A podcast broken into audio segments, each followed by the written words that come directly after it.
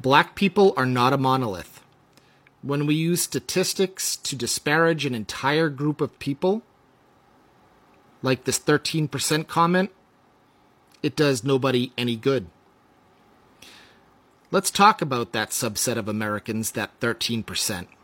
There is a subset of Black Americans who statistically do better than the average white American, and that is the average Nigerian American, who is more educated, who makes more money, and who is in better physical condition than the average white American. Grouping individuals does nobody any good.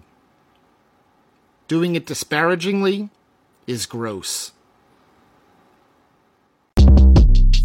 Shortcast Club.